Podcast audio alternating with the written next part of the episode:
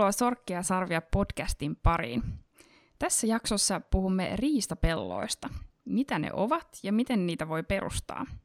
Emäntänä äänessä Johanna Helman Suomen riistakeskukselta ja seurassani turvallisten etäyhteyksien päässä aiheesta keskustelemassa ovat Riistakeskuksen asiantuntijat, erikoissuunnittelija Marko Svensberg ja hirvitalousaluesuunnittelija Joni Saunaluoma. Kiitos kun tulitte jaksoon mukaan. Moi moi. Terve kaikille. Aloitetaan nyt ihan helpolla kysymyksellä. Mitä riistapelloilla tarkoitetaan? Mistä me puhutaan tänään? No, riistapellot on riistaa varten viljeltyjä peltoja, jotka tarjoaa riistalle elintärkeää ruokaa ja suojaa. Eli ne on siis riistasilmi katsottuna niitä elämän perusedellytyksiä. Okei. No mitä hyötyä niistä on? Vai vastaisiko Joni vaikka tähän? No tietysti kun ne tarjoaa ruokaa ja suojaakin, ne tietysti houkuttelee riistaa. Ja silloin kun ne houkuttelee riistaa, niin sen seuranta sen pellon ympäristössä niin helpottuu ja sitten sieltä pellolta ylipäänsä on helpompi sitten niin kuin tarkkailla eläimiä ja myös sitten metsästys, metsästys tavallaan voi olla helpompaa ja pystyy kohdentamaan niihin eläimiin, kun se riistapelto pelto kerää ne siihen pellon, pellon ympärille. Saatika, että ne on sitten laajemmin ympäri, ympäri ämpäri metsiä ne eläimet. Että. Joo, osaltaan tällaista houkutteluruokintaa, että Joo. ne riistapelto kerää. Mut, mutta Joo. tavallaan siinä on myös tämä ravinnon tarjoaminen sitten talveen varten, että riista pystyy tankkaamaan Joo. sitä ja kerää rasva, rasvavarastoa ja näin. Molemmat puolet siis tuki- ja houkutteluruokintana. Tietysti ne tuo myös semmoista tietynlaista maisemallista elävyyttä myös sinne maisemaan, kun se talviaikainen kasvipeitteisyys lisääntyy ja, ja voidaan sanoa, että se luonnon monimuotoisuus kun lisääntyy näiden riistapeltojen avulla, sillä niitä hyödyntää monenlaiset pörriäiset pölyttäjät, mitä se maatalousluonto, maatalousluonto tuolla meidän Suomen luonnossa tarvitsee. Ja parhaimmillaan myös se vesistökuormitus voi vähentyä. Okei, sillä on tärkeä, tärkeä tekijä myös sitten tässä luonnon monimuotoisuuden lisääjänä. No, miten tämmöinen riistapelto perustetaan? Minkälaisia vinkkejä antaisitte, että jos, jos metsästysseura ajattelisi alueelleen perustaa riistapellon? Periaatteessahan se riistapelto perustetaan ihan samalla tavalla kuin mikä tahansa muukin tuotantopelto, mutta ehkä suurin, suurin ero siinä on se, että kun tuotantopellolle, jos vaikka viljaa laitetaan, niin se pyritään mahdollisimman aikaisin keväällä saamaan tietysti muokattua kasvukuntoa ja kylvettyä, mutta riistapellolla muokkaus toki tapahtuu yhtä lailla keväällä, mutta sen jälkeen se pelto jätetään rauhaan ja vasta kesäkuulla siellä juhannuksen tienoilla niin suoritetaan kylvö. Ja tämä sitten no, johtuu siitä, että esim. ristikukkasilla kasveilla, kaalikasveilla, niin ne houkuttelee hyönteisiä kirppoja, ja jos se kylvö tehdään kovin aikaisin, niin yleensä kirppat sitten syö ne, syö ne tuo taimet ja siitä pelto epäonnistuu, mutta kun tehdään myöhemmin kesäkuulla se kylvö, niin silloin se kirppojen määrä on jo tippunut alemmaksi, silloin on paremmat edellytykset, että riistapelto ainakin näiden ristikukkasten kasvien osalta onnistuu. Okei, voi olla vähän myöhemminkin liikkeellä, niin se on jopa parempi. Joo, toisaalta se sitten aiheuttaa taas vähän semmoista haastetta yleensä, että kun kylvö pitäisi tehdä aina kosteeseen maahan, että ne siemenet lähtee heti itämään, mutta kun yleensä niin no keväällä toukokuussa niin maa on vielä kosteita, mutta sitten se koko aika kesää kohden kuivuu ja kuivuu, ja se on sitten vähän kesäkuun säistä kiinni, että jos on kovin kuiva kesäkuu, niin se voi olla, että tuo se pelto on jo rutikuiva siinä vaiheessa, kun se pitäisi se kylvö tehdä, niin siinä pitää aina katsoa vähän, että sateita, että niin kuin sateiden mukaan ajoittaa se kylvö, että joko en, just ennen sateita tai heti sateiden jälkeen, että siinä olisi siinä maassa kosteutta. Joo. Ja sitten semmoinen peltotekninen tai viljelytekninen juttu on, että olisi hyvä se pelto jyrätä sen kylvön jälkeen. Tätä ei välttämättä kaikki aina tule huomioiduksi, mutta sillä jyräämisellä tasataan se pelto ja tiivistetään sillä lailla, että se niin kuin se kosteus jakaantuu siinä pellon pinnassa niin tasaisesti, niin se on sitten niille siemenille parempi, että se jyrä, jyräys kannattaa ehdottomasti kylvön jälkeen tehdä. Joo, okei. Okay. Sitten metsästysseuran näkökulmasta ajattelisin näiden riistapeltojen perustamista niin, että metsästäjien kannattaa niitä perustaa niiden paikallisten viljelijöiden kanssa, joilla on ne koneet, laitteet ja ammattitaito siihen viljelyyn yleensä. Yleensä joka metsästysseurasta löytyy, löytyy jäsenenä niitä viljelijöitä ja niitä kannattaa kysyä mukaan, että heillä on se ammattitaito jo olemassa siellä, että ei kaikkea kannata oppia sieltä oman kantapään kautta. Et, et ja yleensä jos, jos he on valmiita, valmiita perustaa niitä sinne omille peltolohkoille, niin ne saa vielä korvauksen näiden riistapeltojen perustamisesta sieltä EU-tukien kautta. Et, ja siellä pelloilla yleensä ne ojitukset on kunnossa, ne kalkitukset on hoidettu ja viljavuustutkimukset on tehty, niin siellä on tavallaan se onnistumisen lähtökohdat on jo valmiiksi niin hyvät, hyvät sille riistapellon onnistumiselle. Et se olisi ehkä se hyvä, hyvä tie lähteä liikkeelle ja sen jälkeen voidaan mennä myös, myös niille kuvioille, missä, mihin ei saada niitä EU-tukia. Et siellähän vaaditaan sitten ihan samanlaisia lähtökohtia, että ne riistapellot onnistuu sitten, kun niitä perustetaan. Joo, no tuossa tuli todella hyviä vinkkejä, joo, että, että kannattaa, kannattaa tukeutua noin viljelijöiden ammattitaitoon, että ja just seuroista varmasti heitäkin löytyy. Mm, Onko näitä riistapeltoja erilaisia? Onko nämä kaikki ihan, ihan samanlaisia, vaan erilaisia ehkä siemenseoksia vai, vai onko niitä jotenkin erityyppisiä? Tai perustetaanko niitä eri, eri riistalajeille?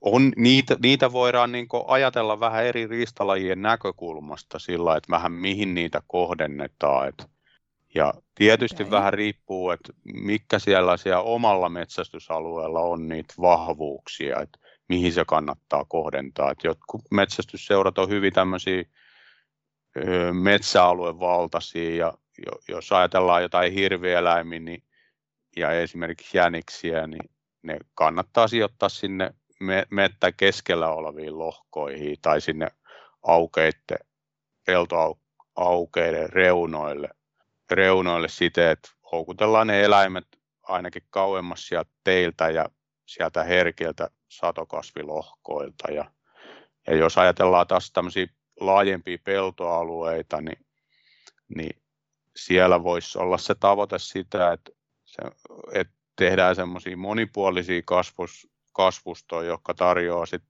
talvellakin suojaa ja ravintoa näille lajeille. Et tehdään esimerkiksi tämmöinen tilkkutäkkimäinen verkosto ja sijoitetaan niitä sinne ihan aukeiden keskiosiinkin, että missä se petopaino on pienempi ja, ja se kasvusto tuo suojaa sinne.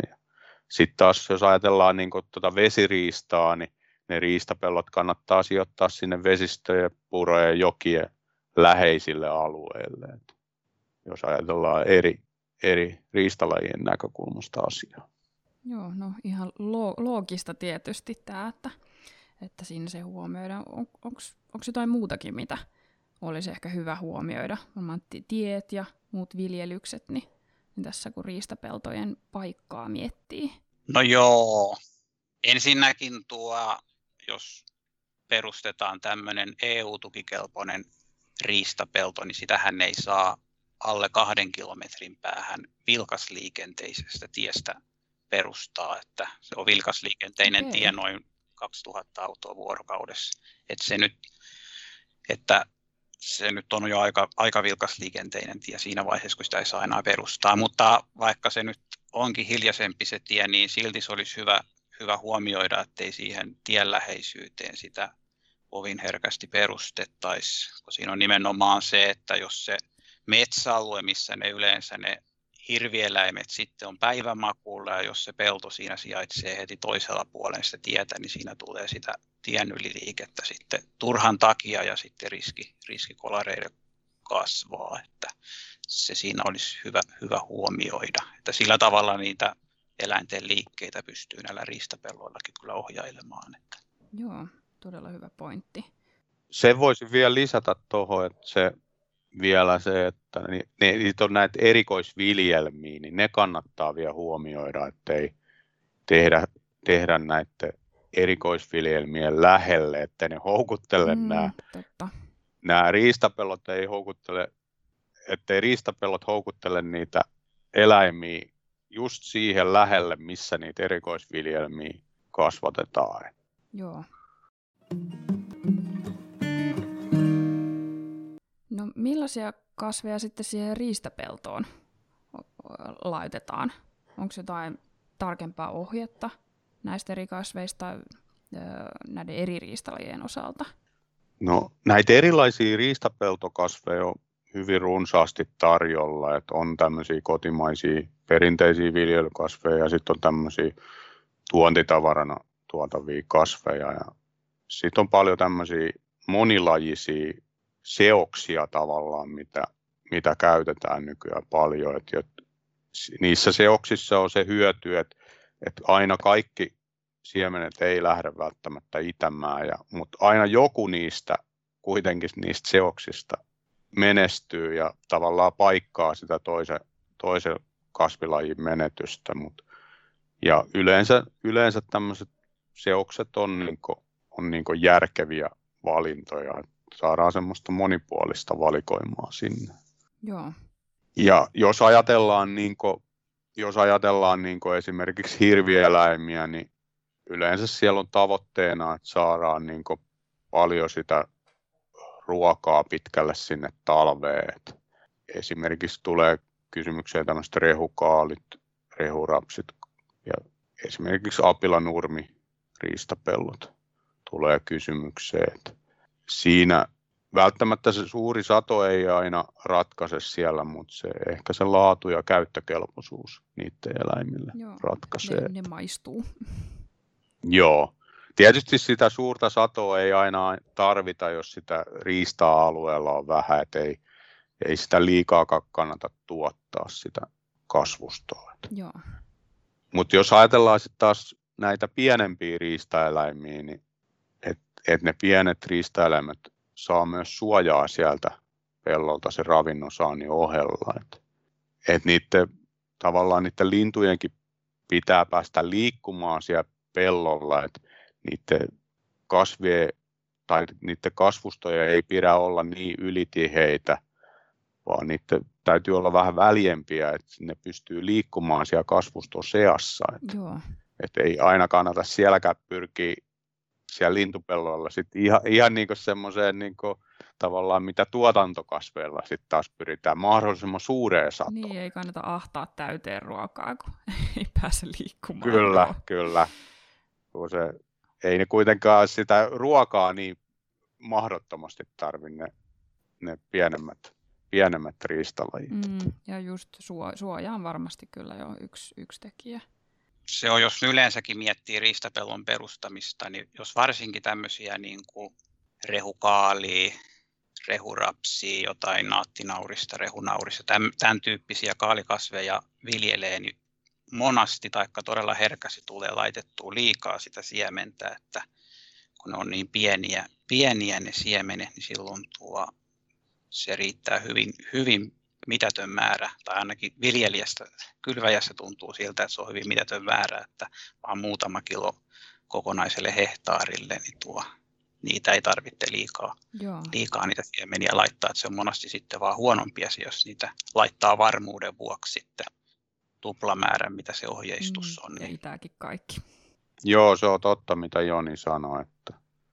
Ja tietysti kannattaa kiinnittää myös siihen vähän siihen pellon laatuun huomioon, että että se joku kaura ja tämmöisten nurmikasvien viljely onnistuu melkein kaikkialla, kun taas nämä juurikkaat on hyvin vaateliaita kasveja ja ne sopii ehkä paremmin tuonne kivennäismaille, esimerkiksi tämmöisille hiata- ja savimaille ja kun taas sitten tämmöisillä kosteemmilla turvemailla on niin ne onnistumisen mahdollisuudet on paljon heikompia. Et ne voi olla niin happamia, että, että, että siellä tarvitaan jotain lisäkalkkia tai tämmöistä, että saadaan se maan kasvukunto kuntoon. Joo. kuntoon, että ehkä tämmöiset nurmipitoiset on siellä ehkä parempia lajeja sitten.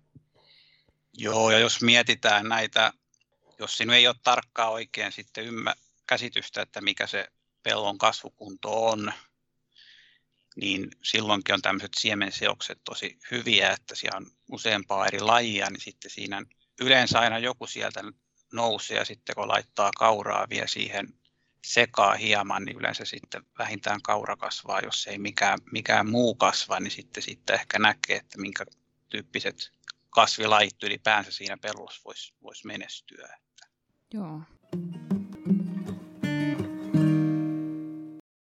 No, kuinka suuri vaiva ja, tai minkälaisia kustannuksia tällaisesta riistapellon perustamisesta on? Ja, ja tietysti mi- miten ylläpito, miten se sitten vaivaa ja kustannusta?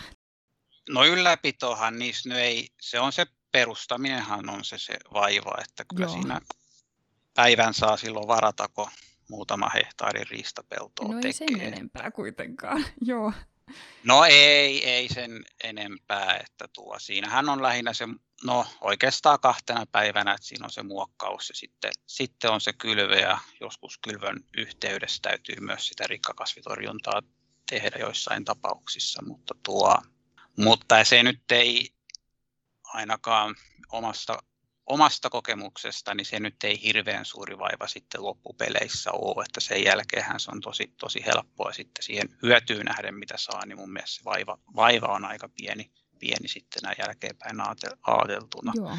Mutta kustannuksia niistä toki, toki syntyy, että No siemeniä on vähän eri hintaisia, tämmöisiä siemeniä, mitä laitetaan vain muutama kilo hehtaarille.